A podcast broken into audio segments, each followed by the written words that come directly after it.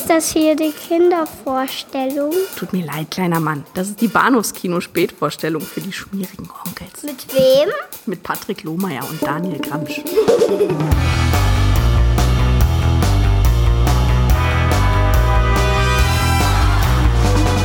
Vom Autor von Blade Runner. Nun der neue Film Die Jugger. Die Jagger kommen! Die Jagger kommen! Die Jagger kommen aus Kansas! In einer vom Krieg verwüsteten Zukunft erfanden die Menschen ein neues Spiel. Jugger, Ausgestoßene, spielen ein Spiel ums Überleben. Heb's ihm! Heb's ihm! Es ist auch die Geschichte von Kidda, die einen anderen Weg sucht, als das Schicksal ihr zugedacht hat. Sie riskiert alles, Ich bin schnell und mutig. um ein Jugger zu werden.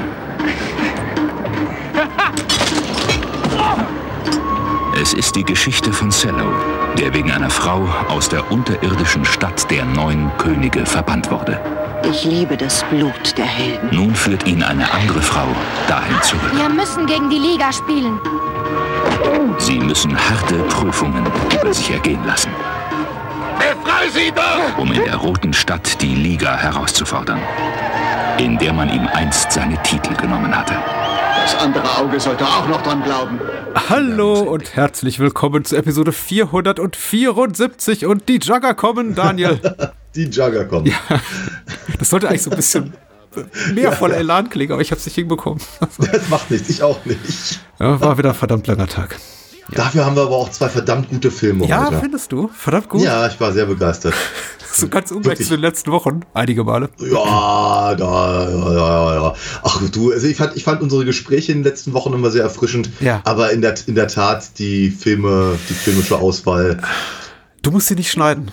Nein, ist wohl wahr, stimmt. äh, genau, aber hier in dem Fall richtig, richtig gut. Ich hatte, ich hatte viel Spaß mit beiden Filmen, die ja unähnlicher kaum sein könnten. Ja, Wunschprogramm. Ja, aber doch, bei, beide, beide haben echt einen Nerv getroffen bei mir. Sollten wir öfter mal machen. Einfach mal so Mhm. äh, drauf loswünschen. Und äh, gewünscht haben wir uns äh, der Schrecken der Medusa oder die Schrecken der Medusa, je nachdem, wo und wann man den Film gesehen hat, aus dem Jahr 1978, The Medusa Touch von Jack Was Gold. deutlich besserer Titel ist. Richtig.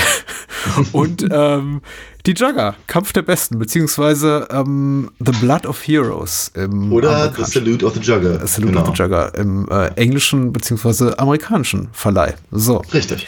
Im amerikanischen Verleih auch ordentlich zurechtgestutzt, aber äh, darüber wird zu reden sein. Mhm. Äh, sagen wir immer so. Und dann, ich, ich frage mich, wie oft wir das dann auch tatsächlich noch machen, aber. Das meistens dann, wann uns das Gespräch dahin führt. Ne? Aber ich glaube, in dem Fall wird, wird es das auf jeden Fall, ja. Doch. Ah, vermutlich.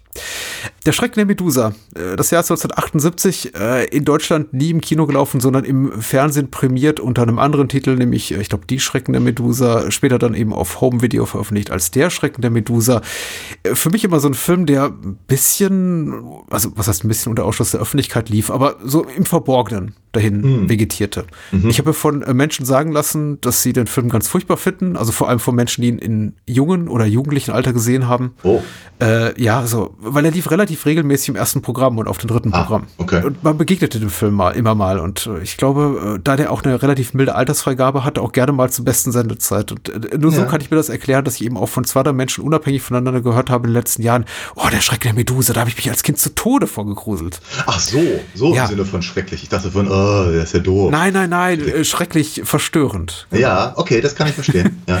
Ich habe den Film nie gesehen. Also bis ins Erwachsenenalter, bis vor wenigen Jahren auf Hm. äh, einer ganz guten Blu-ray-Veröffentlichung aus dem Königreich von Network mit einem schönen Audiokommentar dabei. Und also für mich eine echte E- Entdeckung damals, so vor Mhm, sechs, sieben, acht Jahren, als ich ihn zum ersten Mal gesehen hatte. Und für dich hoffentlich auch, Daniel. Oh ja, weil ich kannte ihn auch, auch noch gar nicht und äh, war schon sehr, sehr begeistert alleine über die, über die Credits und wer da alles auftaucht. Und Ja. es ist, es ist ja, ist ja vollgestopft mit, mit äh, Gesichtbekannten und äh, echten Bekannten und Leuten, die man halt hier heraus kennt und daher schon immer gesehen hat und so. Und ist, ist toll. Ist, ist, ist, äh, und er hat überhaupt nicht enttäuscht, der Film. Ich fand ihn zwischenzeitlich so, so, so hinten raus, ein bisschen lang im Zahn, Ja. bis dann irgendwann das, das, äh, der Showdown kam, der es dann wieder in sich hatte. Und ich war echt erstaunt darüber, wie explizit er doch an einigen Stellen ist. Ja, Tatsächlich. Also ja, für die milde Altersfreigabe doch äh, hier und da relativ deutlich. Also niemals so richtig grauenhaft grässlich größig. Ja, aber, aber ja, ja, ja, Unangenehm, ja. I- I- Also nicht nur hat er in Deutschland mittlerweile eine ab 12 Freigabe, im UK hat er ein PG-Rating, was ja noch mal milder ist. Also tatsächlich, Ah. so äh, konnte man auch in der Kinderecke draufstoßen. Tja. Ähm, aber das waren eben auch noch andere Zeiten.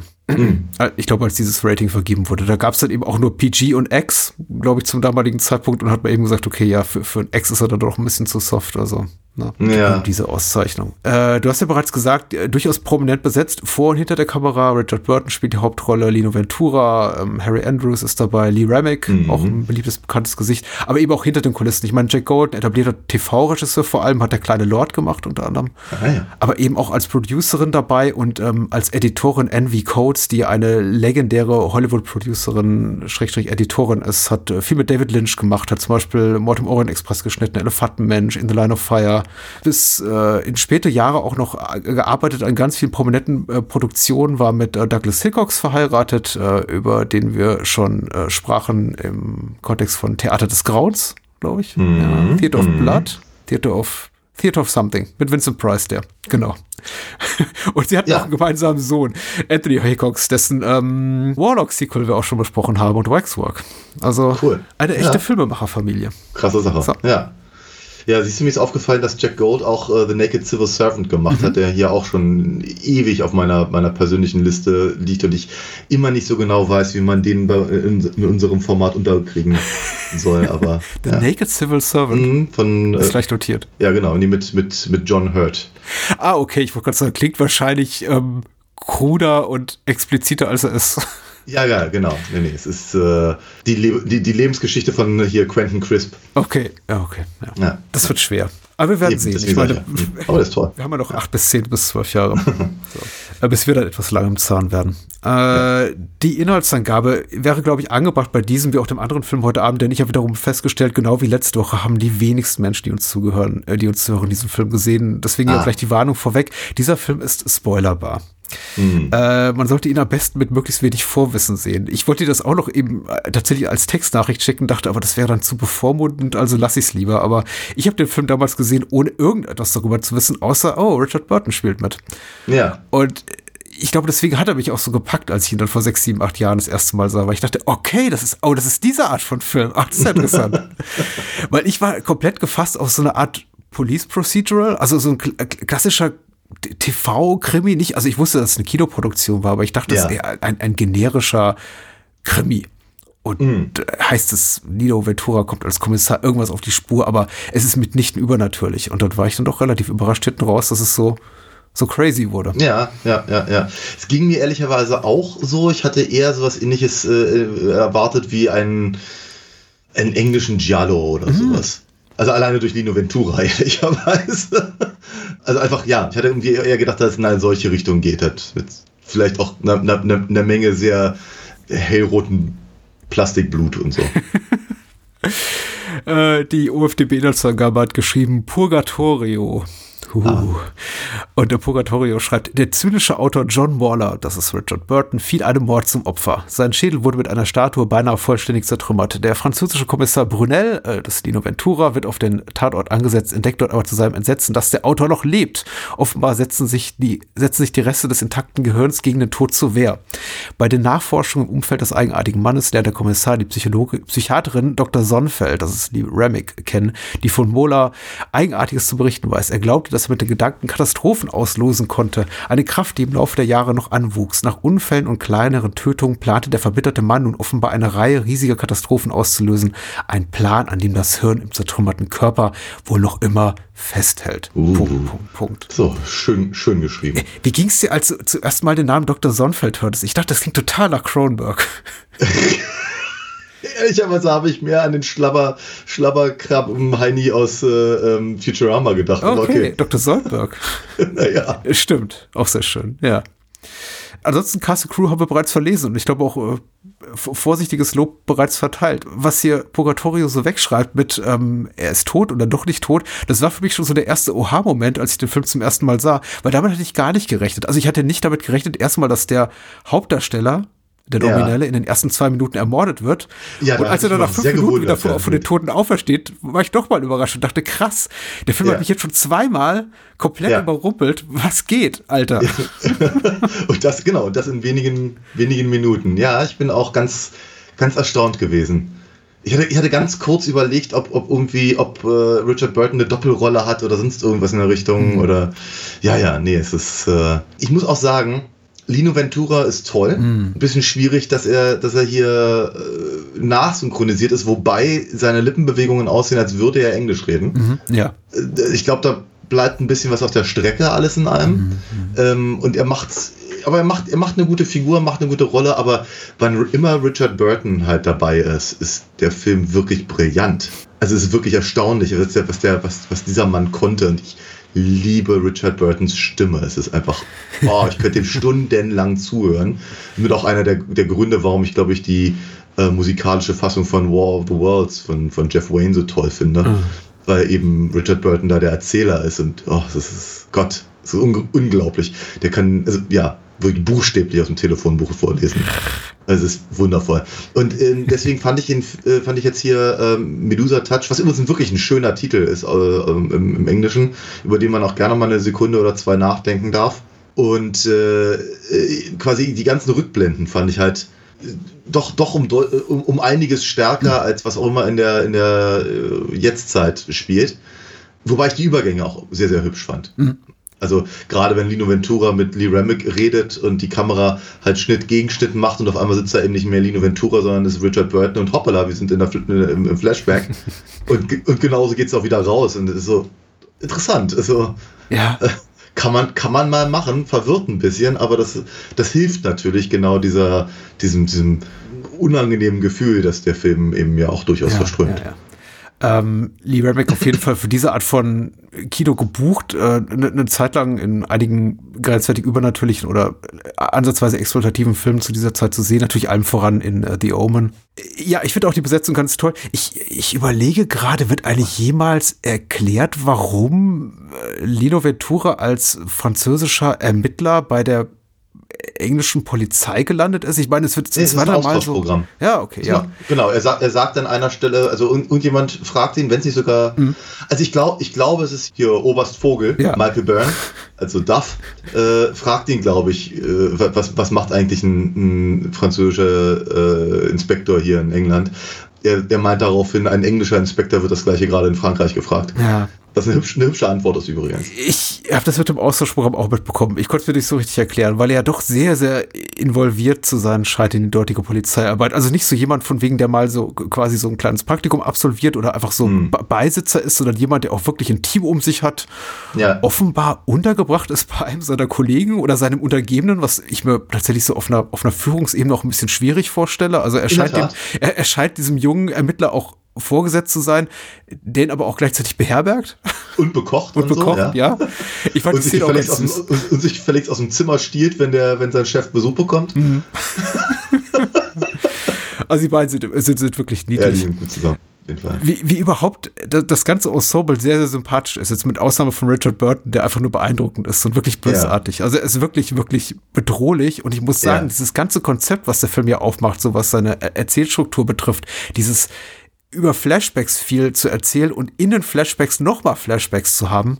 Ja. Wenn mir das jemand einfach mal so schildern würde, was der Film da macht, ich würde sagen, nie und nimmer kann das funktionieren. Das ist einfach so ein hm. klassischer erzählerischer Kunstgriff, über den ich mich, wenn das nicht so gut gelöst wird wie hier, hm. gerne mal aufregen kann. Weil ich mir denke, ja, ja okay, also diese verschachtelten Erzählebenen, ihr habt einfach nichts zu sagen und versucht hm. einfach durch die unnötig verquere Konstruktion der Handlung äh, dem irgendwie eine, eine Relevanz zuzuschreiben, die einfach diese uninteressante Handlung eigentlich nicht hat. Aber hier funktioniert es erstaunlich gut und du hast ja bereits ja. gesagt, die einfach durch, durch das Editing und teilweise einfach auch in Kamera, in Camera Getrickse, was hier vollzogen wird, im Übergang zwischen Jetztzeit und damals und noch weiter damals, ist das unglaublich gut gelöst.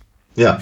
ähm, aber bevor wir jetzt überhaupt zu dem Flashback äh, schreiten, sind wir erstmal am, an, an einem Tatort und äh, ich, ich finde, da geht schon los, dass ich mich äh, anfange, wirklich in alle Figuren so zu verlieben, weil alle, alle sind wirklich, wirklich sehr ökonomisch erzählt, etabliert. Ich weiß sofort, woran ich bin. Die, die Gemengelage ist klar. Es werden auch gleich genug Fragen aufgeworfen, die mich, die mich bei der Stange halten und mich einfach äh, interessiert sein lassen auf das, was da noch passiert.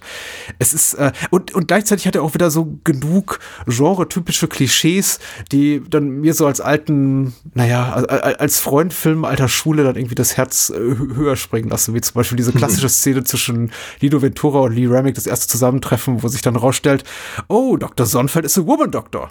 so. ich dachte so, ja, ja, ein bisschen, bisschen auf diesen alten Klischees darf man auch, auch rumreiten. Ich dachte, sie seien ein Mann. Hat mir gefallen. Ja, ne, ich, ich auch, mir auch. Ich fand aber auch großartig, also gerade dieser, nach diesem, nach diesem recht, recht schockierenden Anfang, mhm. bei dem man auch gar nicht so genau weiß, was passiert da eigentlich. Ne? Richard Burton sitzt im Dunkel, guckt sich die, die Probleme von Apollo Stimmt. 13, glaube ich, war es, ja. äh, äh, an und dann kommt eben jemand rein und bringt ihn um, vermeintlich. Äh, und dann sind wir halt in so einem in so einem Columbo-Setting. Ja. Und das fand ich eben auch ziemlich cool. Dass eben, ja, da, da sind dann halt irgendwelche Polizisten, die irgendwelche Arbeiten machen und dann schlurft halt Lino Ventura da rein mit seinem Knautschmantel.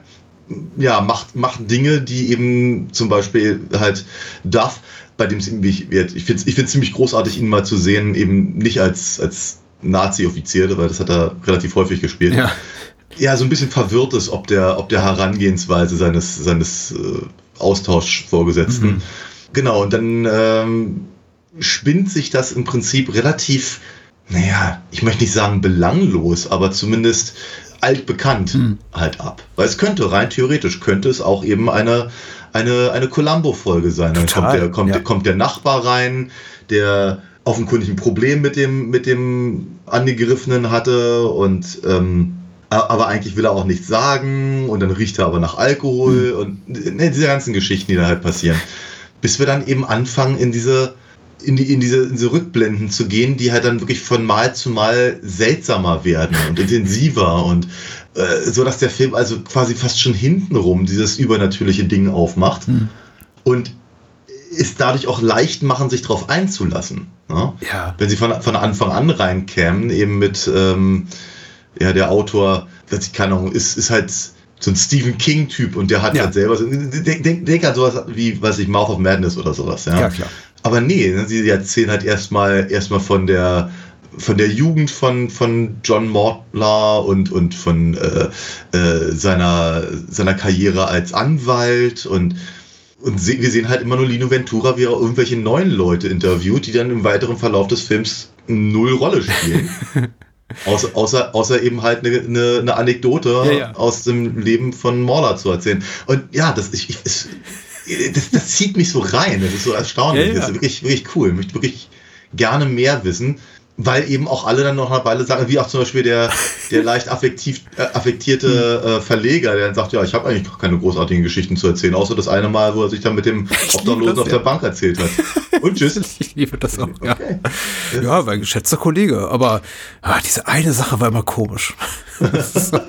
hat mir auch sehr gut gefallen. Ähm, was der Film eben macht, was ich sehr geschickt finde, ist eben ähm, das, was du auch so bereits angerissen hast, diese, äh, er arbeitet sehr, sehr viel mit inszenatorischen und erzählerischen historischen Konventionen, also wirklich so Versatzstücken, die wir auch hier wie in tausend anderen Filmen, über die wir auch schon gesprochen haben, äh, bereits kennen. Und er, er wiegt einen in so einem gewissen Maß an Sicherheit, nur um dann eben erzählerisch hinten raus dann wirklich äh, Räder zu schlagen und einfach Rade zu brechen, wie auch immer. Also mhm. Dinge zu machen, mhm. mit denen man nicht rechnet. Weil er ist tatsächlich im besten Sinne konventionell und konservativ ganz offen seine Erzählweise. Deswegen habe ich auch diese klassische, diese, diese wirklich auch so genre-typische, äh, ähm, oh, sie sind ja eine Frau, äh, Szene zitiert, weil er, er arbeitet eben mit Dingen, die man kennt und wog mich damit zumindest beim ersten Sehen wirklich so in der Sicherheit, na ja, da wird jetzt schon nichts Wildes kommen. Und auch das, ja. was wir sehen, ist zwar alles merkwürdig, aber nichts, was ich nicht so oder so ähnlich schon in einem Dutzend anderen äh, Stoffen gesehen habe. Meistens mhm. Kriminalfilme, Gothic-Horrorfilme, also irgendwie so mhm. aus, aus der Ecke kommen, kommend. Oder da kommen die Eltern auf mysteriöse Weise ums Leben. Ja, aber alles ist aber irgendwie so mit, sagen wir mal so auf rationale Weise weg erklärbar, wenn man dann will.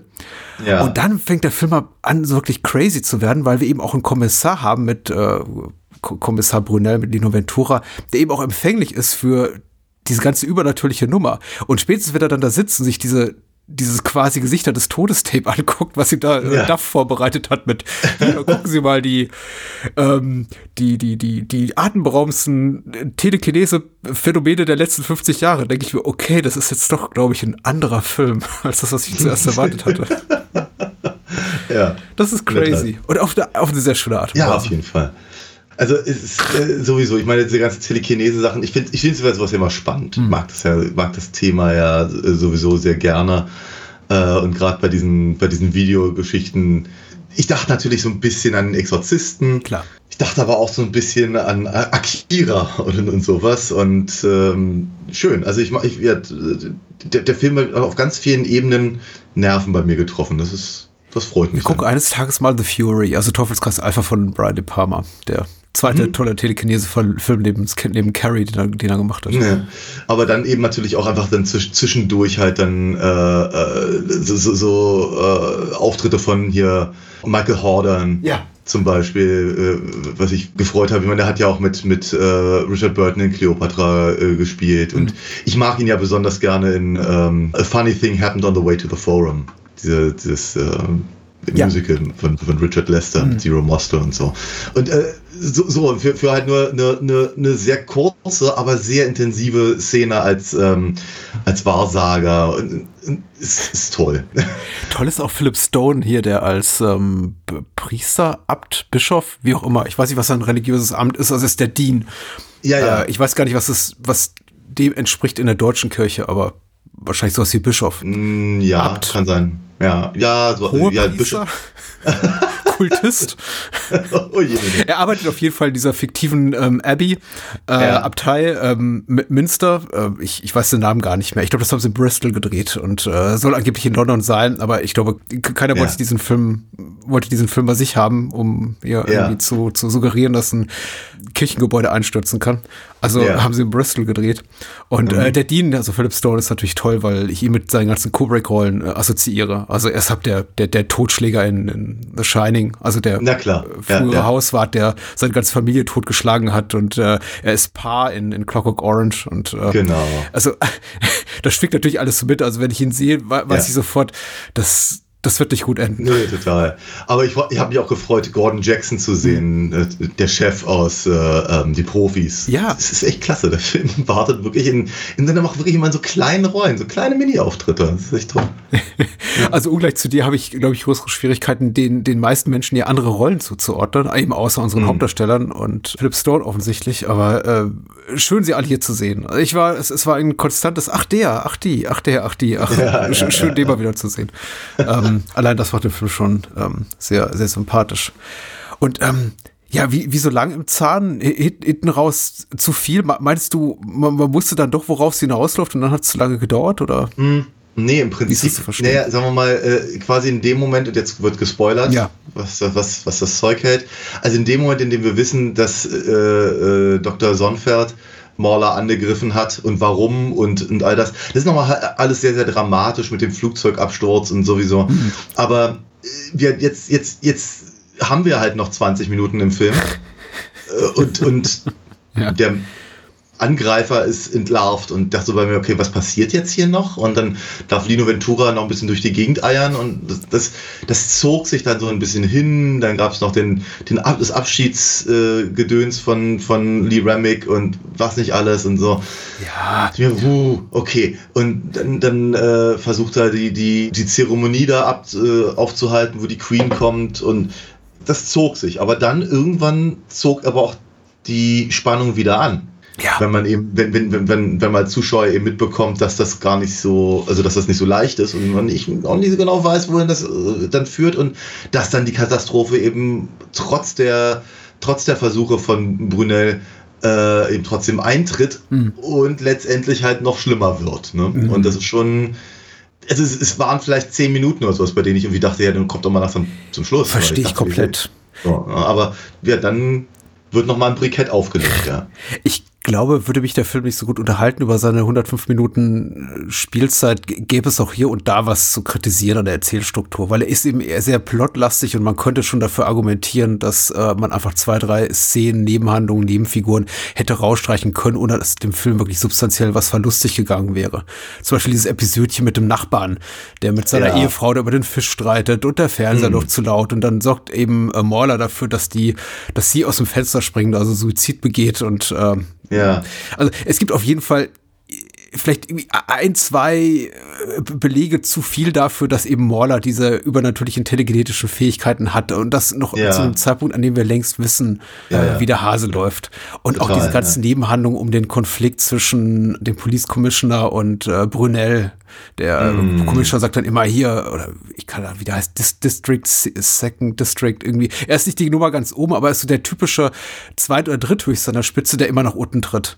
Und der mm. dann immer so in seiner, äh, in seiner Limousine sich vorfahren lässt an äh, Brunel vorbei und sagt, Brunel, Sie ermitteln immer noch, lassen Sie Ihre Finger davon. Und ähm, ja, ja, ja, ja. ich dachte mir auch, okay, das ist vielleicht auch ein, ein Konflikt zu viel zwischen den beiden. Also mm. wäre ich streng, könnte ich sagen, gut, hätte man alles nochmal rauskürzen können. Andererseits ja. ist eben alles so gut gut und unterhaltsam inszeniert und ich habe so einen Spaß ja. zum Beispiel an der Szene mit dem mit dem Nachbarn Nachbar. Paddington ja. heißt das Ehepaar, weil er das ja. auch so gut spielt. Ja, ja, ja. dieses, dieses, dieses Ambivalente zwischen, ich bin wahnsinnig genervt von meiner schreckschraubigen Ehefrau oder doch einigermaßen schockiert, dass die Alte einfach aus dem Fenster springt. In der Tat, in der Tat. Es ist, ähm, es hat so was Schwarzhumoriges. Auf jeden. Fall. Ich würde sagen, das ist eine sehr, ich fand, ich fand die, die ganze Szene, ich fand sie sehr, sehr, sehr typisch für britische Filme dieser, dieser Zeit. Mhm. Ähm, und auch andere Szenen, wie die, das, das, natürlich genau auf den Punkt getroffen, äh, auch mit dem Chef. Ja. Halt, äh, auch wiederum. Es ist, es, es, es, es, der Film kann nicht, äh, kann, kann, kann sein Entstehungsjahr nicht verleugnen. ne? Und auch nicht sein Entstehungsort. Das ist äh, schon ziemlich, ziemlich äh, klar und deutlich eben. Das ist, das ist eben keine Hollywood-Produktion. Das ist eben auch keine, also nicht meine, nicht meine eine amerikanische Fernsehproduktion. Einfach so viele Sachen drin sind, die eben sehr äh, idiosynkratisch sind für, für Ja, es erinnert natürlich hier und da eine bessere Version von Hitchcocks Frenzy, den ich ja gar nicht so gerne mag. Hm. Der durchaus, durchaus auch schaurig ist, den ich auch in meinem Buch verbraten habe, aber eben kein im klassischen Sinne guter Film ist. Aber er, der ja. ist eben auch sehr, sehr böse, mm. humorig böse hier und da an Stellen, an denen es nicht sein sollte, beziehungsweise ist es genau wie du sagst, eben in, in, an Stellen, in denen eine amerikanische Produktion gesagt hätte, nee, mach das nicht, das ist, äh, das ist mm. äh, frevelhaft, das ist irgendwie, das ist schäbig. Würde ich mal so sagen. Okay. Ja, sehr britisch, idiosynkratisch, mm. sehr schön. Äh, immer, immer gut, das Wort aus der Mottenkiste zu holen. ich, also ich bin wirklich sehr happy äh, mit dem Film. Wie gesagt, er wirkt so bisschen unspektakulär. Ich glaube, für heutige Sehgeschmäcker, ich könnte mir auch durchaus vorstellen, dass eine Generation, die vielleicht doch mal 10, 20 Jahre jünger ist als wir, darauf guckt und sagt, na ja, das ist vielleicht auch ein Look, der hat sich ein bisschen überlebt. Ja. Ich glaube, da daher, dass ich, weil ich eben noch mit Filmen in dieser sehr, ich möchte sagen, im besten Sinne konventionellen, flachen Ästhetik aufgewachsen bin und, und die Sehgewohnheiten entspricht, an die ich mich früher oder später im Guten wie im Bösen einfach gewöhnt hatte, kann ich dem Film eben verzeihen, dass er nicht wahnsinnig spektakulär ist, was so seine Bildsprache und seine, seine Mise en scène, noch so, noch so ja. Wort, äh, betrifft. Also, und, und eben sehr, sehr plotfokussiert ist. Ähm, hm. Mir hat's gefallen, mir reicht das auch manchmal. ja, auf jeden, auf jeden Fall. Also es ist eben, ich, ich, was, was ich an solchen Filmen dann schätze, ist, dass sie, dass sie eben nicht flashy sein mhm. müssen. Wenn, wenn eben die Schauspielkunst und die, die, sagen wir mal, sehr, sehr fokussierte Bildsprache. Sehr schön. Oh, viel, oder, viel besser. Oh, danke. ja. Es ist alles unglaublich zielgerichtet und das ist, das, das, das hält mich dann da dran. Ich verstehe natürlich durchaus, wenn man, weiß ich, keine Ahnung, äh, nachts um eins irgendwie noch nicht ins Bett will und durch, durch irgendwelche äh, 25 Sender setzt, äh, da vielleicht jetzt nicht unbedingt hängen bleibt, weil sagen wir mal nicht die nicht die Schauwerte bietet, die sagen wir mal die unmittelbar befriedigen. Ich stehe ja auch auf so auf, auf, auf so eine Sache nicht. sag's ja immer wieder, ich hätte grundsätzlich auch viel mehr, viel mehr Lust, irgendwie so, so Hammer-Horror äh, äh, noch, noch hier mehr zu machen. Aber es ist leider eben auch so, hast du da einen gesehen, hast du irgendwie auch alle gesehen. Ja. Und äh, dann ist, äh, bleibt ihm manchmal so ein bisschen auf der Strecke, was kann man drüber alles erzählen. Aber äh, es ändert ja nichts an der Tatsache, dass ich eine, eine Heidenfreude habe an, an, solchen, an solchen Sachen und mich eben auch gerne, gerne mal drauf einlasse und sage, so, jetzt lehne ich mich mal zurück hm. ne? und äh, lass mich eben nicht unbedingt nur bombardieren von ausgefeilten Effekten ja. und, und, und, und, und tollen Bildern, sondern ich lasse mich eben auch darauf ein, dass eben Richard Burton seinen faszinierenden Blick und so eine hypnotisierende Stimme hat. Ja, ja, ja, ja. Maßgeblicher Vorteil ist es auch, also Richard Burtons Präsenz gegenüber dem sehr ähnlich gelagerten, fast zur selben Zeit entstandenen äh, Patrick von Richard Franklin, den ich auch, ähm, hm. oder Carl Franklin, Richard Franklin, Richard Franklin, den ich auch wirklich super hm. finde. Allerdings, da ist eben auch der ähm, Protagonist, der auch im Krankenhaus liegt und durch seine telekinetischen Kräfte allerlei ähm, Unfug treibt, einen bösartigen Unfug eine relativ blasse, blasse Nummer. Hm. Und äh, da hat Richard Burton auf jeden Fall einen Vorteil durch äh, seine körperliche wie stimmliche Präsenz, ja. Also ich sage ja, ja, öfter hier in diesem Format, mich, mich, stört gar nicht so, wenn ein Film erzählerisch scheitert, solange er eben auf einer audiovisuellen Ebene bezaubert ist und mich einfach die Ästhetik ähm, begeistern kann und die, die, die Stimmung und ähm, auf jeden Fall eine ne, ne gute Atmosphäre und eine außergewöhnliche, eindeutige künstlerische Handschrift ist für mich wichtiger als ein äh, fein säuberlich nachvollziehbar strukturiertes Drehbuch. Aber in diesem Fall muss ich hier sagen, das ist einfach klassisch gut erzähltes Kino ohne mhm. irgendwelche Sperenzien. Also da, da brauche ich ja. auch kein Effektfeuerwerk. Also nicht, dass der Film das nicht hat, aber es ist eben alles auf einer sehr, sehr, es geschieht alles auf eine Art und Weise, die man eben schon so gesehen hat. Will heißen, hier wird niemand, äh, hier wird niemanden wie in uh, The Omen, weil wir das eben zitiert hatten, von einer Glasscherbe eben der Kopf abgetrennt. Hier fallen eben ja, Gebäudestücke Gemäuer fällt eben runter und irgendwie auf ja. den Kopf und er fällt eben tot um. Ja, ja, ja. ja Ohne große Effektascherei. Ja, nur aber auch ab und an mal spritzt ja ein bisschen, bisschen ja. Blut irgendwie an, an Fernseher und all das. Also ich war, ich war schon durchaus das ein oder andere Mal erstaunt einfach über die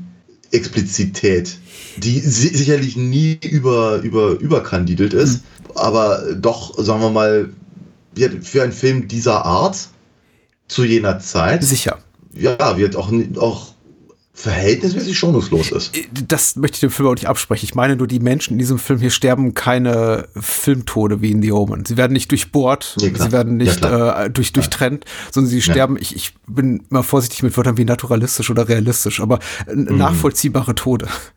Ja, ja, so also ich mir auch in meiner eigenen Lebensrealität vorstellen könnte, wenn dann eben mal so ein dicker Gesteinsbrocken Klar auf jemanden runterfällt. Ja, und das sieht dann aber auch durchaus äh, ja. einigermaßen unangenehm aus. Also wenn der von dir von erwähnte Dean äh, dann eben da liegt unter dem unter der, der halben Säule ja. und eben das Blut ihm übers Gesicht strömt, das ist schon äh, verhältnismäßig heftig halt. Ja, aber man weiß ja auch, ja. was kommt. Ich mag, das ist so, auch so, so eine Art Countdown-Effekt, der schon so eine halbe Stunde vor Ende des Films einsetzt, weil man weiß, diese ganze Zeremonie, zu der eben auch mm. die Queen erscheinen soll, in dieser Abbey, die wird voll ins Baden gehen und Menschen werden sterben. Es wird ein furchtbares Unglück geschehen, weil wir eben auch schon vorher diese Andeutung hatten. Wir haben einen Flugzeugabsturz begutachtet. Wir haben im Hintergrund gehört, dass eben eine, eine, eine Raumfähre nicht wieder auf die Erde zurückkehren wird und die eben die Astronauten ja. im, im All sterben werden und so weiter. Also wir wissen eben, zu was Morla zu diesem Zeitpunkt ist, wissen wir schon, wozu der in der Lage ist. Und trotzdem geht es eben ja. immer weiter. Man kann sich aufhalten. Das erinnert mich so an die besten Momente in diesen Final Destination Filmen, in denen wir eben ja, genau wissen, okay, noch ist alles in Ordnung, aber das tick, tick, tick nur so runter und irgendwie 3, 2, 1, es wird das ganz, ganz Furchtbares geschehen. Und der Film hält diese ja. Spannung unglaublich lange. Ja, ja, ja, ja, ja, in der Tat. Ja. Ich finde ich find interessant, dass, ja, wie soll ich sagen, nun ist Jack Gold ja offenkundig kein, kein, kein schlechter Regisseur und hat ja durchaus etliche Sachen gemacht, die, die, ich meine, wie eben Little Lord Fauntleroy, der jedes Jahr im Fernsehen läuft und sowas. Und wie er, dass, dass Richard Burton toll ist, wissen wir nun, haben wir nun ausführlich gesagt, aber wenn ich das vergleiche mit nur einem Jahr vorher dem zweiten Exorzisten, mhm. ja, von einem Regisseur wie John Burman, ja, mit, dem, mit, mit der Thematik, eben auch mit Richard Burton, oh. ist ja Tag und Nacht, weißt du? Du mochtest sie nicht? Ich mochte den Exorzisten 2 nicht, nein. Der ist besonders. ah. Ich, ich mag die Szene mit Linda Blair auf dem Hochhaus, Hochhausdach. Also. Ja, aber du hast ja recht natürlich. Ja, es ist ein deutlich besserer Film. möchte ich behaupten. Ja.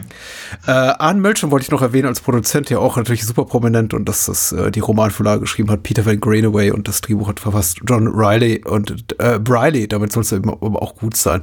Weil ich weiß, ich möchte doch gar nicht zu viel äh, vorwegnehmen und spoilern, weil es gibt doch so ein paar Sachen, die wir nicht erwähnt haben, aber vielleicht sollte das jeder Mensch selber erkunden. Hm. Was ich nicht brauchte, ehrlich gesagt, war die Geschichte mit dem toten Kind, weil das kam für mich so ein bisschen spät im Film und wie, wie, so ein mhm. Einfall, der ihnen noch so auf zwischen Drehbuchseite 100 und 105 gekommen war, so von wegen, ach komm, lass mal noch ein bisschen mehr Traumata reinpacken. Reicht ja nicht, ja. dass er irgendwie in der Schule missbraucht wurde, äh, dass die Eltern tot sind, dass sein Kindermädchen verbrannt ist, all diese Sachen oder nie einer, einer schweren Krankheit erleg erlegen ist. Also wir haben bereits so viel Traumata erlebt und dann so auf den letzten Metern, äh, nicht auf den letzten Metern, aber so eine halbe, dreiviertel Stunde vor Schluss erfahren wir noch, ach ja, sein Kind ist auch ums Leben gekommen. Auf ganz tragische mhm. Art und Weise. Das von John Morler. Und ich dachte, oh, Ach, der arme Mann.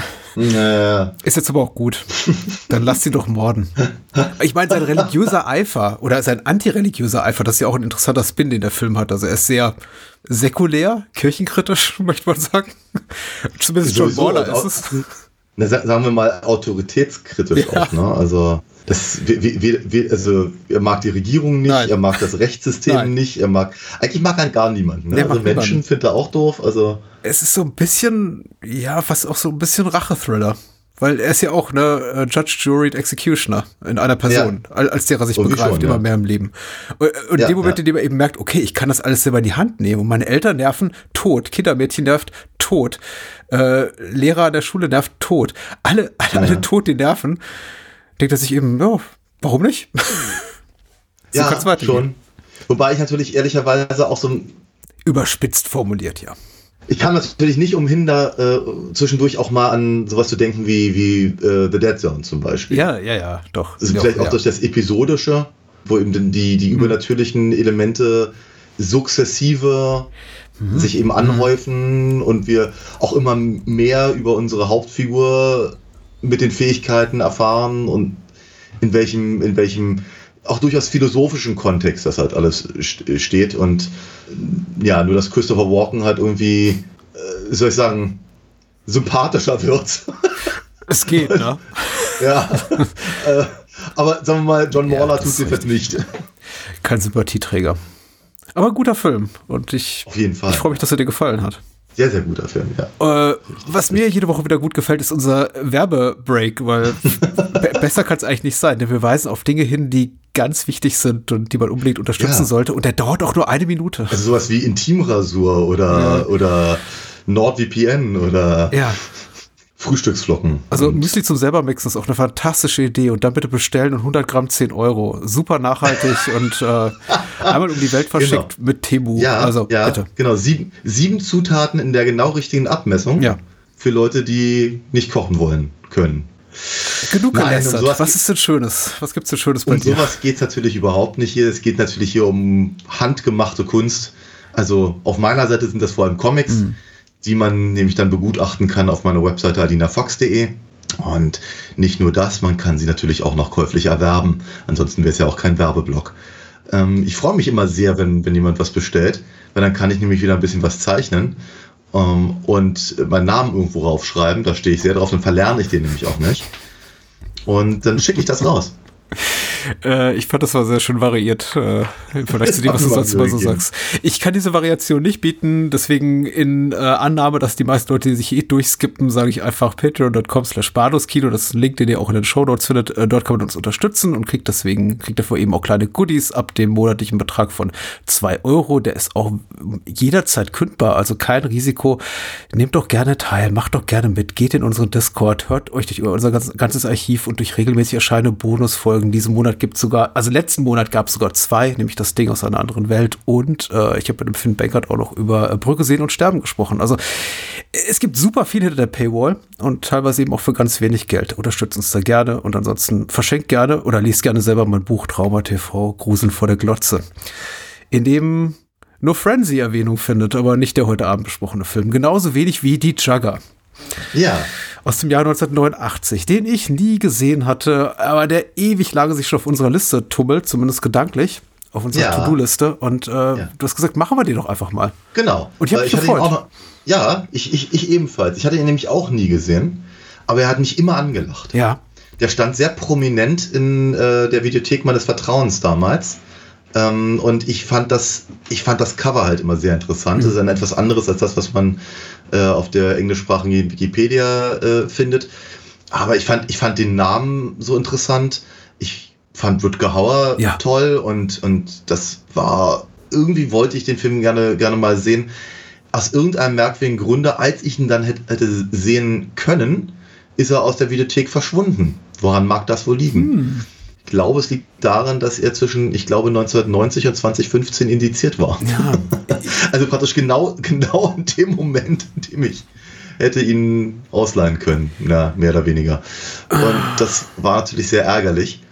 Ähm, ich habe ihn dann halt leider, leider nie gesehen, bis jetzt. Das heißt, ich habe auch keine, keinen Vergleich zu der, von der äh, internationalen, schrägstrich europäischen Fassung zu der amerikanischen, die wir jetzt gesehen haben, außer dass ja, so circa eine Viertelstunde kürzer ist.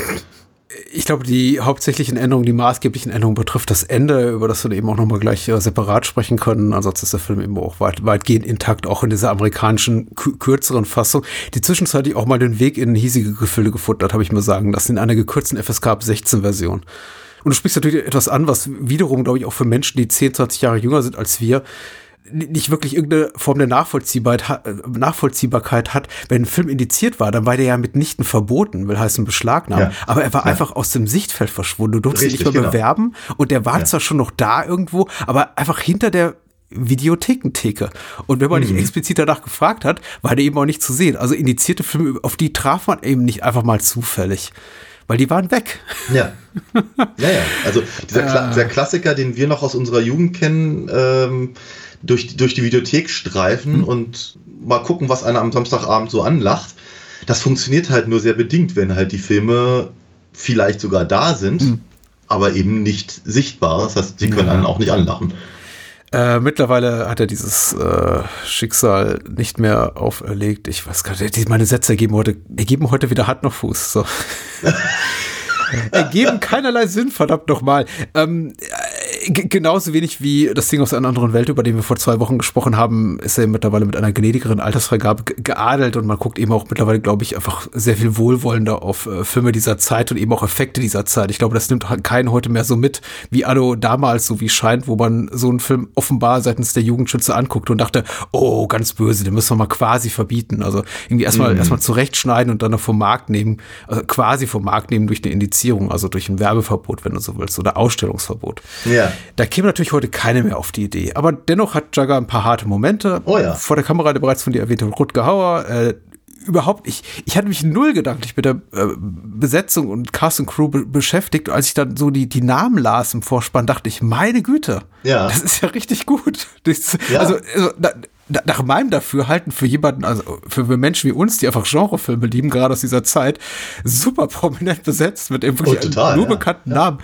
Delroy Lindo, Anna Katharina, Vincent D'Onofrio, ähm, Joan Chen und äh, Ja. Cutter und Immortan Joe himself, Lord Weil, also Hugh Keith Byrne, auch wahrscheinlich geduldet der äh, australischen Lokalität, an der man da gefilmt hat. Und ich glaube, einmal läuft kurz Richard Norton durchs Bild, also den man auch kennt, wenn man ein oder ein Dutzend äh, Jackie Chan Filme gesehen hat, der immer gerne so als, als viel geliebter Gegner für Jackie Chan eingesetzt wird, wenn es äh, heißt, du musst gegen einen großgewachsenen Amerikaner kämpfen. Genau. So, ähm, Ich glaube, er ist Australier, aber ja. ja, in Hongkong ist jeder ein Amerikaner, der nicht Hongkong-Chines ist. Es ist so. Du lachst. Ja, ja, du hast nicht ganz unrecht.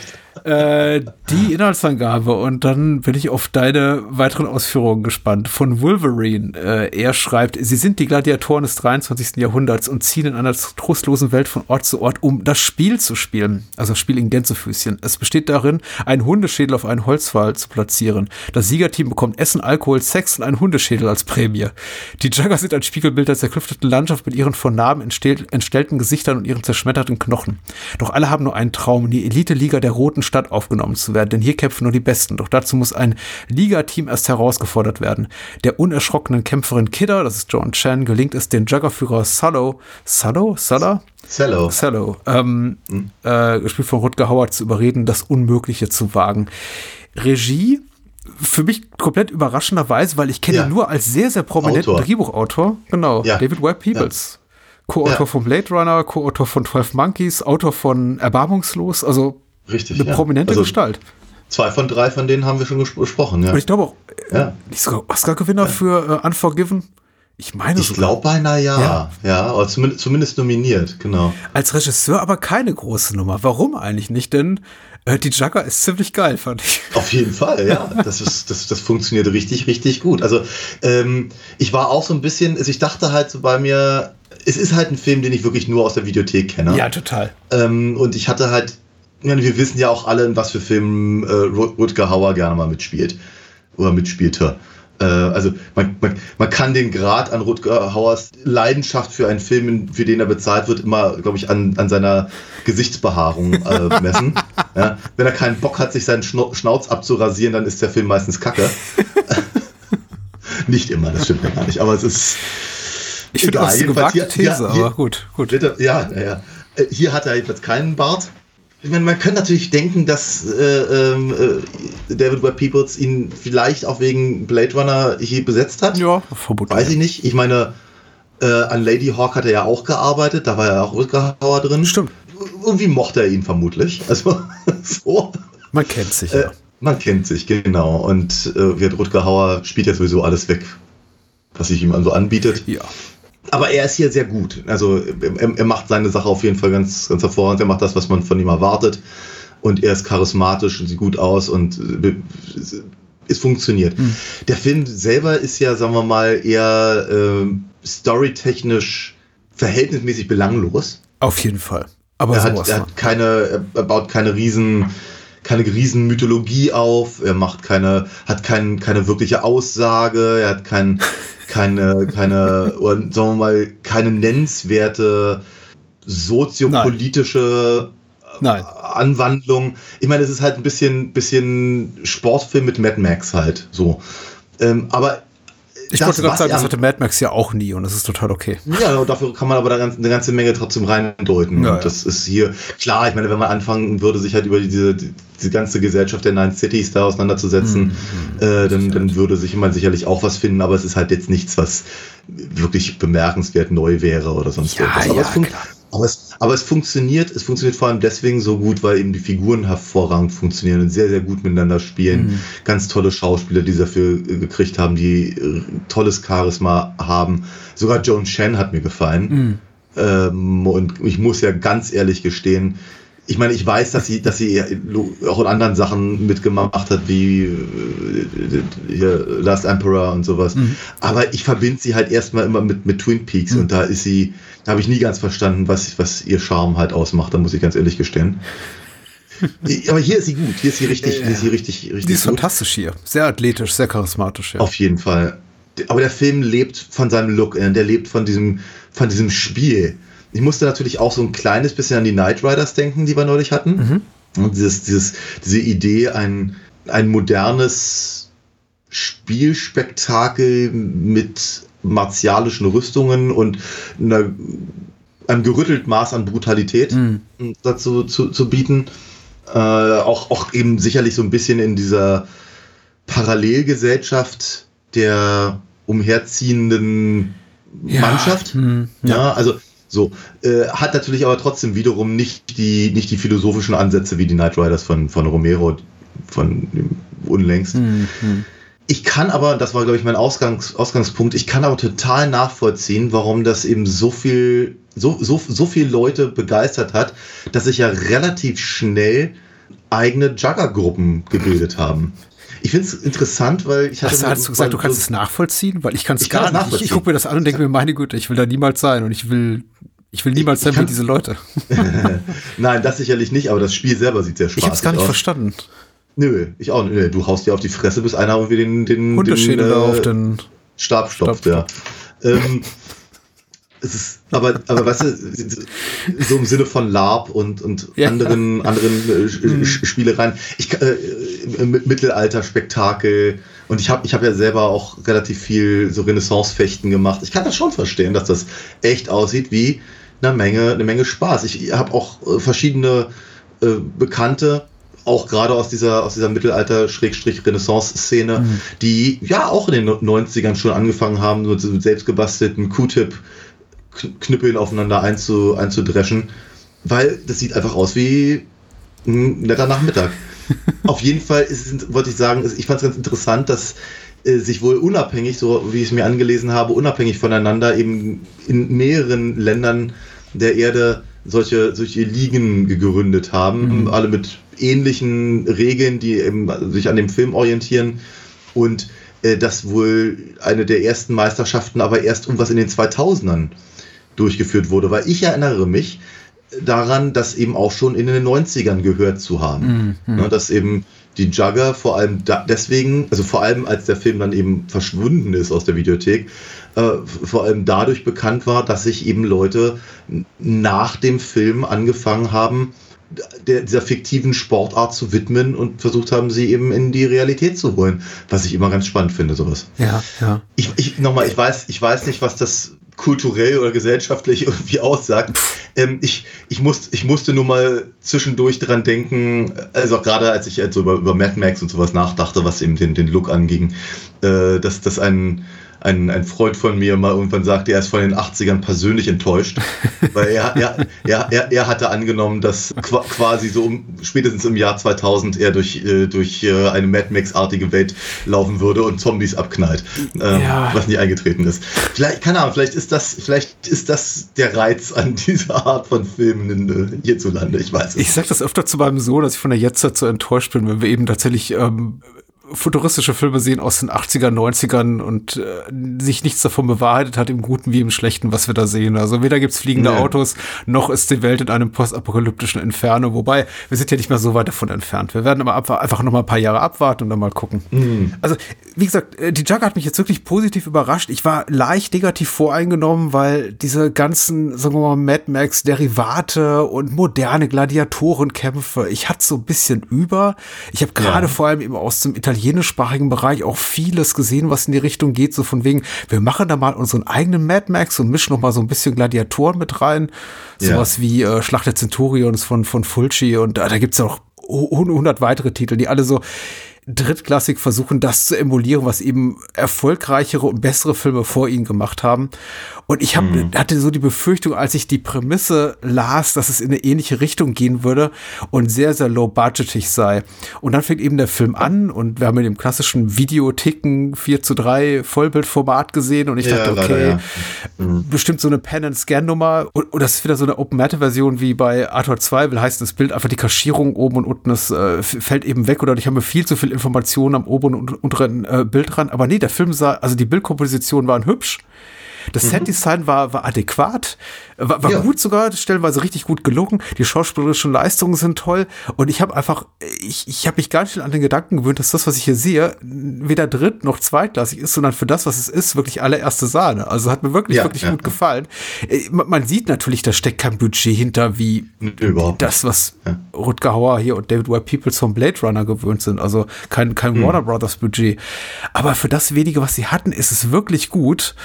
Und ähm, ich wurde wirklich wirklich, wirklich positiv überrascht, weil das, was wir sehen, ist nicht viel, aber mhm. das wenige, was wir sehen, wirkt unglaublich durchdacht und wirklich so, als hätten sie das meiste aus ihrem Budget rausgeholt. Und sie machen unglaublich vieles wett, also vor allem eben den Mangel an Geld und Ressourcen offensichtlich, durch einfach richtig gute Einfälle. Wirklich ja. gute Props, also Requisiten und, und, und Sets und einfach äh, gute Kostümierung. Alleine irgendwie Rutger Hauer mit einer Augenklappe ist so viel wert. Ja, George ja. Chen mit blutverschmiertem Gesicht ist so viel wert. Der Typ, ja, der diese ähm, Kommode da die ganze Zeit auf dem Rücken schleppt, der ist so viel wert, weil das ist einfach so eine interessante Idee. Das habe ich noch nie gesehen. Ja, ja es ist toll, ne? Es ist.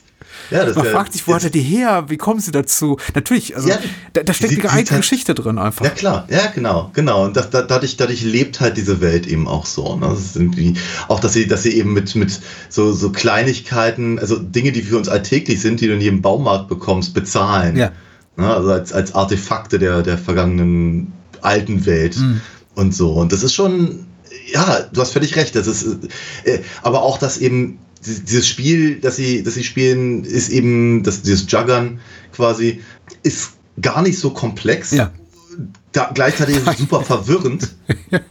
ja. Dafür wirkt es aber eben es ist, es ist eben keine, keine wilde Rauferei, sondern man sieht halt, dass, es, dass, dass, dass, die, dass, dass sich da wirklich jemand Gedanken drüber gemacht hat, ja. dass jeder Spieler eine, eine, gewisse Rolle hat und auch nur bestimmte, bestimmte Spielzüge machen darf mhm. und, und äh, für ganz bestimmte Situationen im, im Spiel halt eingesetzt ist. Und der, das Drehbuch schafft es eben auch, diese Situationen halt so auszuarbeiten, dass wir als Zuschauer auch der Spannung des Spiels folgen können. Mhm. Weil das ist mir halt auch ganz positiv aufgefallen, dass ich diesen, es ist ja nicht einfach nur Gladiatoren haut drauf und Schluss, mhm. sondern sie ist eben, es ihnen gelingt, jedes einzelne, und wir sehen, glaube ich, fünf oder sechs von diesen Spielen, mhm. eigenständig zu gestalten. Ja. Und man sich dann wirklich, dann wirklich, wirklich fragt, okay, warum, warum kommt Gar, also hier die, die Vincent D'Onofrio-Figur, nicht auf einmal mit seinem, mit seinem mit seiner Schwingekette da hm. äh, an. Nee, weil kann er nicht, weil er da hinten muss. Und also, ne, oder was, was machen, was machen sie da mit diesem komischen Haken am, am, am Ende von ihrem, äh, von, von ihrem Prügel? Hm. Und, also es ist, es ist halt wirklich, es ist abwechslungsreich genug und es ist, es ist durchdacht genug und es ist wirklich so, dass halt wirklich jedes einzelne Match, das wir da, da sehen, spannend ist bis zum Schluss. Selbst, selbst wenn dann eben das, das praktisch im, im Showdown kulminiert, ich äh, trotzdem nicht sage, ja danke, jetzt habe ich nur auch genug gesehen, wie sich halt die mit ihren selbst gebastelten Kostümen auf die Fresse geben. Nee, überhaupt nicht, weil es ist halt immer noch, immer noch spannend, weil eben Dinge auf dem, auf dem Spiel stehen, weil es dann eben diese, diese Rivalität, Schrägstrich Freundschaft zwischen äh, Cello und Gonzo mhm. gibt und sowas. Und es ist, es ist wirklich ziemlich cool. Ja. Ach, diese, sowieso diese ganze, diese ganze Idee dieser unterirdischen Stadt mit den, mit den Betten, die mhm. an die, an die Wand geklöppelt sind und was nicht alles, es ist schon ziemlich cool. Die unterirdische Stadt hat mich in dem Moment begeistert, schon bevor ich sie gesehen habe, als sie sich in diesen Aufzug setzen und eben unter die Erde fahren und wir sehen eben, wie dieser ja. Aufzug langsam in die Tiefe sinkt und äh, ich ja. glaube, Joan Shannons Figur dann, also äh, Kidder. Ja, ja, genau, als, als, als Kidder fragt, ja, wie lange dauert das eigentlich, bis wir da sind und dann sagt, glaube ich, Rutger Hauer, ja, eine ganze Weile und dann überblendet so offensichtlich Stunden später und alle schlafen. Und die schlafen mittlerweile. Der Aufzug ja. fährt immer noch runter. Ja. und auch wieder. Und, und man, fährt, hm? man, fährt, an irgendwelchen Dingen vorbei, wo was gearbeitet wird. Man hat keine Ahnung, was da passiert. Ja. Und, ist, äh, und wiederum mit einem ganz einfachen äh, erzählerischen wie installatorischen Trick gelöst, einfach zu vermitteln, dass das hier wirklich epochal groß ist, was wir sehen. Äh, obwohl wir es eigentlich gar nicht wirklich sehen. Wir sehen ja nur winzige ja. Lichtblicke, Schnappschüsse von dieser unterirdischen Welt, die da erwartet. Ein, ein angebliches ja. Königreich und, und in, hm. in, dem Tausende, wenn nicht Zehntausende Menschen leben. Und äh, wir sehen ganz wenig davon und trotzdem fühlt es sich riesig groß an, also groß, wie sich in einem ja. Film dieser Art mit diesem vergleichsweise kleinen Budget eben an, anfühlen kann. Und das ist unglaublich ja. geschickt gelöst.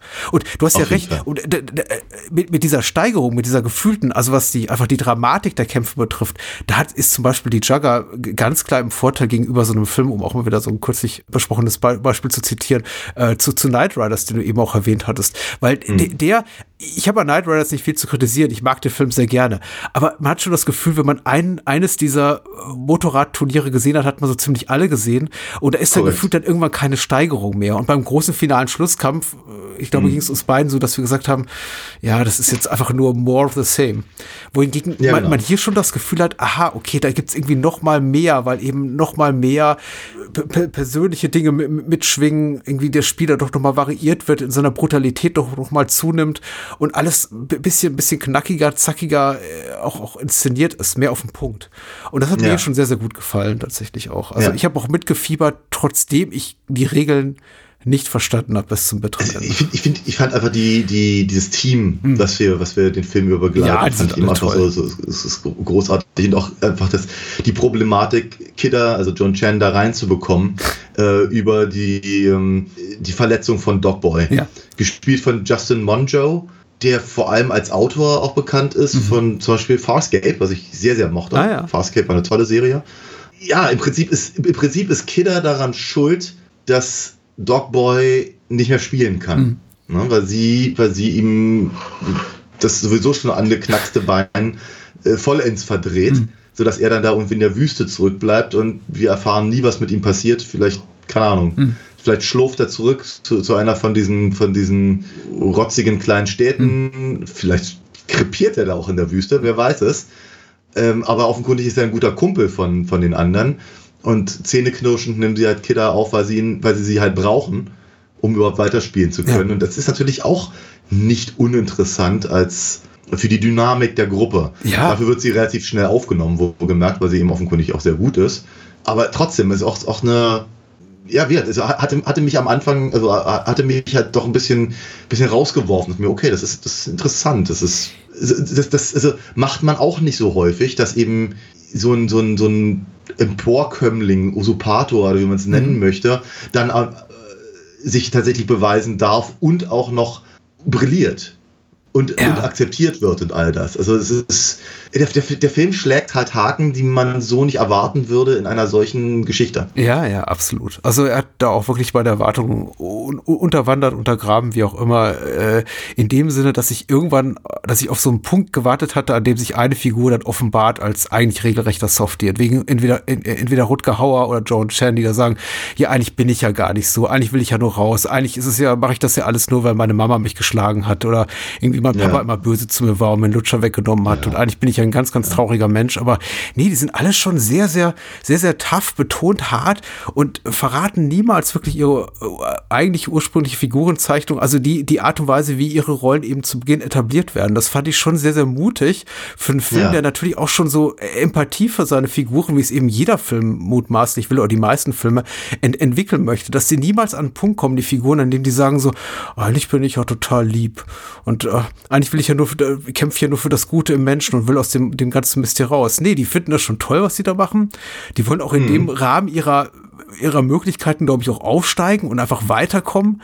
Ich fand mhm. auch, also bezeichnet den Moment zum Beispiel, in dem äh, hier Vincent D'Onofrio, also Young Gar und, und äh, Kidder äh, Sex haben und ja. Rutger Hauer kommt rein, also Salah kommt rein und macht irgendwelche Sprüche und die scheint das gar nicht so groß zu stören. Also scheint sich schon zu stören, ja. so von wegen, wir hätten jetzt gerne weitergepimpert, aber es ist nicht ja. so im Sinne von, oh, wir sind nackt, geh raus, was soll das oder so. Also Rutger Hauer kommt rein und sagt, ja, ach, Jagger, die Ficken sind wie zwei Wunden, die aneinander reiben und lässt irgendwie seine, seine Kalendersprüche ab und die, die beiden scheint das gar nicht so zu stören, jenseits ja. der, ach, der alte schon wieder Ebene.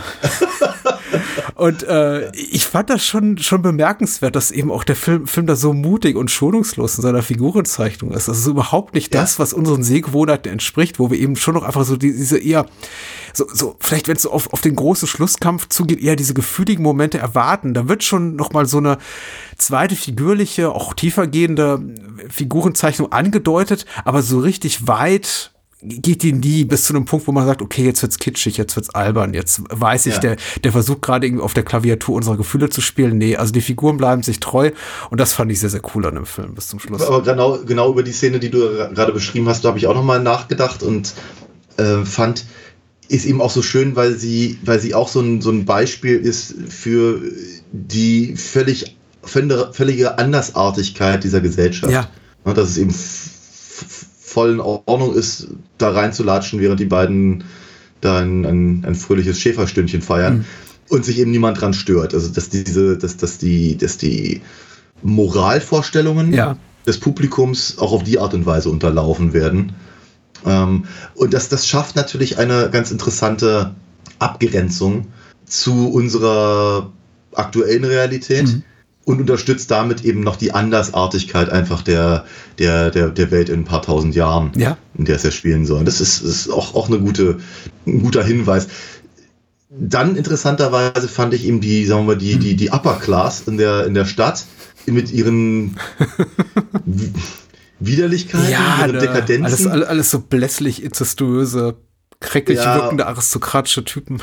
Die kommen ja auch nie raus. Ne? Die, die, die verlassen ja nicht ihre, die stellen sich ja vermutlich nicht drei Tage irgendwie mhm. in den Fahrstuhl.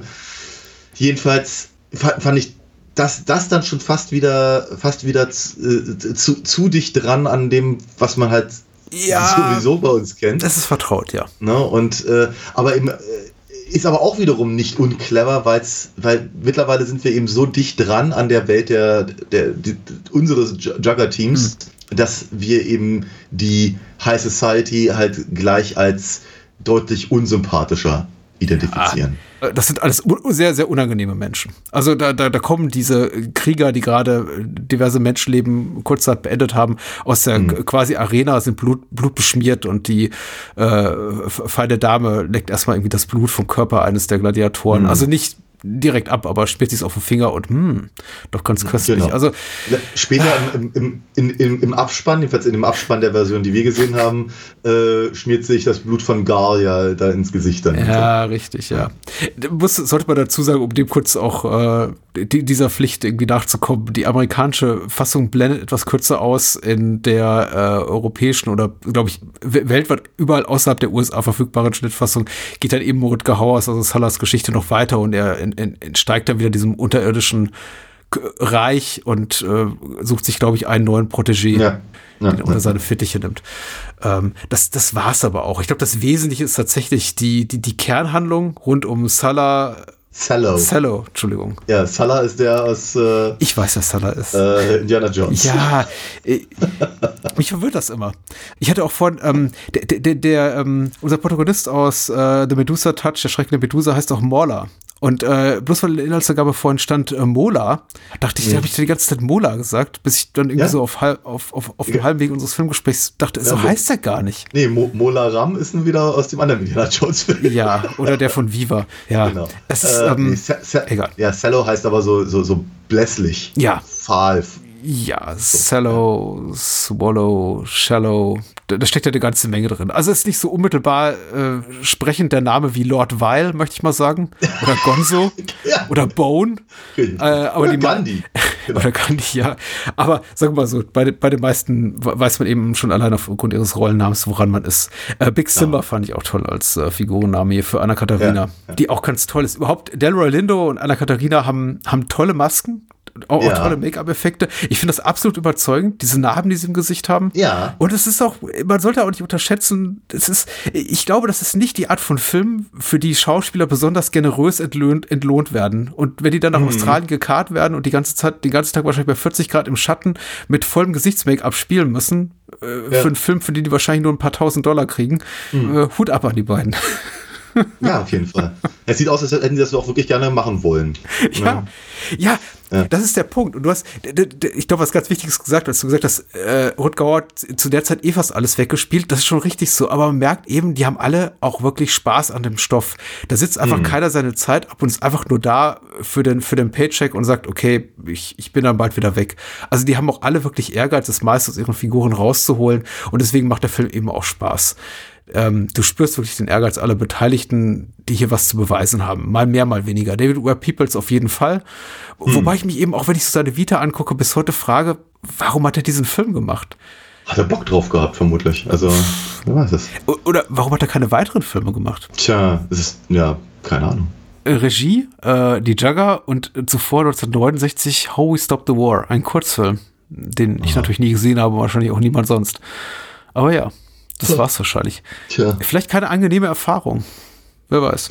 Ich bin mir auch nicht ganz sicher, wie, wie, wie erfolgreich äh, die Jugger eben tatsächlich waren. Ja. Also zumindest im Kino. Man mag ja immer so ein bisschen mutmaßen, wenn die Amerikaner anfangen, irgendwelche Sachen zu schneiden. Und ich meine, 104 Minuten ist jetzt nicht so ir irrsinnig lang. Ja. Davon eine Viertelstunde wegzunehmen, da muss ja irgendeiner sich entweder gedacht haben, komm, das ist alles unwichtig und er hält den Film nur unnötig auf. So machen wir die, also den Fokus mehr auf, auf Action und vielleicht kriegen wir es, kriegen wir dann halt noch ein paar Teenager rein oder so. Oder aber, naja, mit 90 Minuten kann man den ganz gut in, in Timeslot reinpacken, damit die Kinos nicht rummeckern. Man weiß es nicht, keine Ahnung, aber es ist ja nie oder selten ein gutes Zeichen, wenn eben von US-Seite nochmal an einem Film rumgeschnippelt wird. Ja. Vielleicht musste der auch Und- einfach nur auf ein 90-Minuten-Band passen. Wer weiß es, wer weiß es, Ja. keine Ahnung. Müsste man vielleicht bei Newline nachfragen, die ihn äh, in Amerika vertrieben haben. Aber ich, äh, er, er, er scheint ja auf Video durchaus angezogen zu haben. Und wie wir nun vorhin schon hatten, er hat ja durchaus seine, seine Liebhaber gefunden, die dann losgegangen sind und Fanboy-artig angefangen haben, eigene Ligen zu bauen. Ich ja. weiß immer nicht, wie gut ich das finden soll, aber bitte macht mal. So. Also nicht du, aber die da Nee, draußen. Ich, ich finde, du, ich finde das, ich finde das schon cool, wenn man sich davon inspirieren lässt. Ja. Ich, meine, ich habe, Ja. ich habe, ich habe damals angefangen Baseball zu spielen wegen, wegen die Bären sind los. Also Aber auch und- Daniel, und das ist was völlig Brown. anderes. Das ist ja positiv aufgeladen, wohingegen dieser Film einfach nur das, das Leid von Menschen, die sich tödliche Gladiatorenkämpfe in einer postapokalyptischen Zukunft liefern, zeigt. Und das ist eben auch kein Film, den ich angucke und sage, ja, genau das, das möchte ich in meiner Freizeit Ja. machen. sag mal so, der, der, der, der, der gedankliche Schritt von die Bären sind los oder den Peanuts zu. egal, komm, egal. Ist, ist ein kürzerer. Nach meinem Ja, Dafürhalten. So. Das, du magst Äh. Es ist so ein bisschen wie, weiß ich nicht, Rollerball gucken und sagen, wow, äh, Rollschuh fahren, dabei Leute totschlagen, das klingt doch nach einer super Freizeitbeschäftigung. Aber gut, Ich weiß nicht, ich war nie in einer Roller Disco. Vielleicht, vielleicht kommen die Aggressionen davon alleine. ich weiß es nicht, ja. Vincent D'Onofrio hat ja eine mega Karriere in den letzten Jahren hingelegt. Ich glaube, ist er in, LA, Law- in, in Law and Order, glaube ich. In einem, einem der tausend Law and Order Spin-offs hat er, glaube ich, eine lange Zeit die Hauptrolle. Ja. Und er ist eben auch ein, ich habe gehört, er soll sehr, sehr gut sein in seiner Rolle. Ich habe leider die, dieses Spin-off nie gesehen. Aber Ich auch nicht. Ich, erinnere mich natürlich an ihn in The Cell oder Full Metal Jacket und er ist eben ein unglaublich Natürlich. intensiver Schauspieler. Man merkt das hier auch schon, mit welcher Inbrunst er jede Szene spielt. So, er ist unglaublich intensiv. Ja, aber gleichzeitig noch sehr jung und frisch. Ich meine, mittlerweile ist ja auch der Kingpin in den, in Ah den ja, stimmt, ja. Daredevil-Serien und äh, gerade mit Echo rausgekommen. Hm. Ich denke natürlich auch gerne an, an, an Men in Black, klar. Hm. Hier war er eben ja noch verhältnismäßig jung, wobei, ganz ehrlich, Full Metal Jacket ist davor gedreht, Ja, nicht ja, zwei Also, Jahre zuvor, genau. ja. Wahrscheinlich fünf Und- Jahre zuvor, so wie man Cobra kennt, aber ja, genau. Aber ja, er macht hier eine gute Rolle. Ja, also darf, darf halt wirklich so den, den, den, den jungen Hitzkopf äh, äh, geben, ohne aber dabei unangenehm zu sein. Ich habe auch die ganze Zeit irgendwie darauf gewartet, dass ein Young Gar äh, irgendwie, äh, weiß ich, die, die Gruppe verrät oder so oder äh, wie die Seiten wechselt, weil man ihm irgendwie eine, eine, eine Position in der, in der Liga anbietet oder irgendwas in der Richtung. Aber nein, er ist er, er, ist, er ist eben auch äh, willens, dazu zu lernen, Ja. zum Beispiel. Ne? Weil er kriegt ja durchaus äh, vielfach auf die, auf die Gusche, verbal, wie auch anders, weil er eben äh, seine, seine Position verlässt und so eine Sachen. Und ähm, ja, aber er lernt dazu. Und das ist, ist schon, ist schon eine, sagen wir mal so, er hat, ich, ich glaube, er beeindruckt mich, beeindruckt mich nicht so sehr wie zum Beispiel Delroy Linder, äh, Anna Katharina oder eben Joan Chen in ihren, in ihren ähm, Action-Momenten, aber auch in, ihren, in ihrer, ihrer Charakterzeichnung. Aber äh, seine Präsenz ist äh, sehr hilfreich für den Film. Law and Order Criminal Intent, da hat er zehn Jahre mitgewirkt. Und ich glaube, das ist Krass, tatsächlich so, so, so eine Rolle, wenn du einmal so in so einer langlebigen Serie mitgespielt hast über knapp 200 Folgen, ich glaube, da hat man auch ausgesorgt. Äh, wahrscheinlich ist er jetzt auch so mittlerweile im, so im Elder Statesman-Status in Hollywood angekommen oder ob in der Filmindustrie und kann jetzt wahrscheinlich machen, was er will. Und wird allein nur für seine Präsenz bezahlt. Ähm, aber ich habe eben auch gehört, dass er als Kingpin sehr gut sein soll. Von daher, also klar, er, er schwimmt immer so ein bisschen, ein bisschen unter dem Radar. Er war nie ein großer Star. Aber in dem, was er macht, ist er eben hervorragend. Genau, ja, ich habe mich auf jeden Fall sehr gefreut, den jetzt endlich mal gesehen zu Yes, haben. ich ist ein, auch. Ist ein wirklich, wirklich guter Film. Danke für das Mitbringsel. Das war, war eine hervorragende Idee. Ich, ich, ich, ich danke dir für den, den Medusa-Touch. Also ähm, wirklich zwei Filme, mit denen ich diese Woche richtig viel Vergnügen hatte und mich sehr gefreut habe, mit dir darüber reden zu können. Ob es so weitergeht in der nächsten Woche? Na, gucken wir sehen. mal. Worüber reden wir denn nächste Woche? Sag mal Wir, wir reisen in die jüngere Vergangenheit äh, der Kinogeschichte und sprechen über zwei Horrorstoffe aus den Nullerjahren. Und ähm, ich mochte beide Filme sehr gerne, habe beide Filme im Kino gesehen, äh, aber jetzt auch längere Zeit nicht mehr. Deswegen umso spannender wird das Wiedersehen. Unter anderem mit äh, Splice von äh, Vincenzo Natali. Den habe ich noch nie gesehen, tatsächlich. Ich bin ja so ein Vincenzo Natali Fanboy, kleiner, und ich verzeihe ihm ja auch seine schlechteren Filme. Also seit Cube mag ich eigentlich fast alles, was er so macht und äh, cool, ja. freue mich äh, sehr darauf, Ja. mit dir über den Film zu sprechen. Sehr schön. Auch ein Film, über den ja. man im Vorfeld möglichst wenig wissen sollte, sage ich noch dazu. Okay, ich werde werd mir nichts durchlesen, werde werd ihn, werd ihn so gucken. Aber äh, für mich ist es ein Wiedersehen auch und für dich natürlich und für unsere Hörer ganz bestimmt. Äh, aber ich freue mich auch da, weil der liegt auch schon relativ lange auf meiner, auf meiner Liste.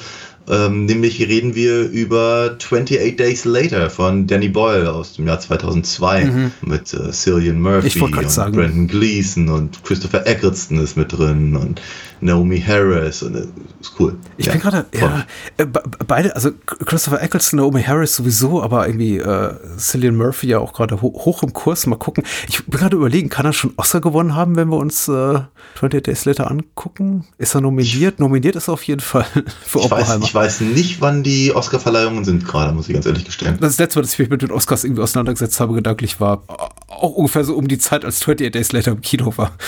Ja, ich wollte gerade sagen, bei mir, ich glaube, das letzte Mal, dass ich die auch tatsächlich live gesehen habe, muss 2003 gewesen sein. Oh, wow. Ja, ja. das ist, äh, ja, bei mir ähnlich lange her, genau.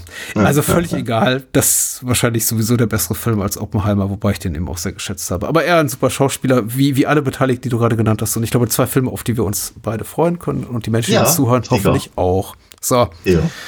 Ja. Sind wir durch? Äh, ich, ich bin fertig, mir reicht's. genau, ich werde jetzt auch mal meine Wunden pflegen, vielleicht die eine Wunde an der anderen reiben, mal gucken. Ich bedanke mich aber bei unseren ZuhörerInnen. Ja. Ich bedanke mich Bis bei dir. Woche dann. Bye, bye. Tschüss. John Chen aus Der letzte Kaiser. Ich wollte gewinnen. Und Rutger Hauer. Die Jugger.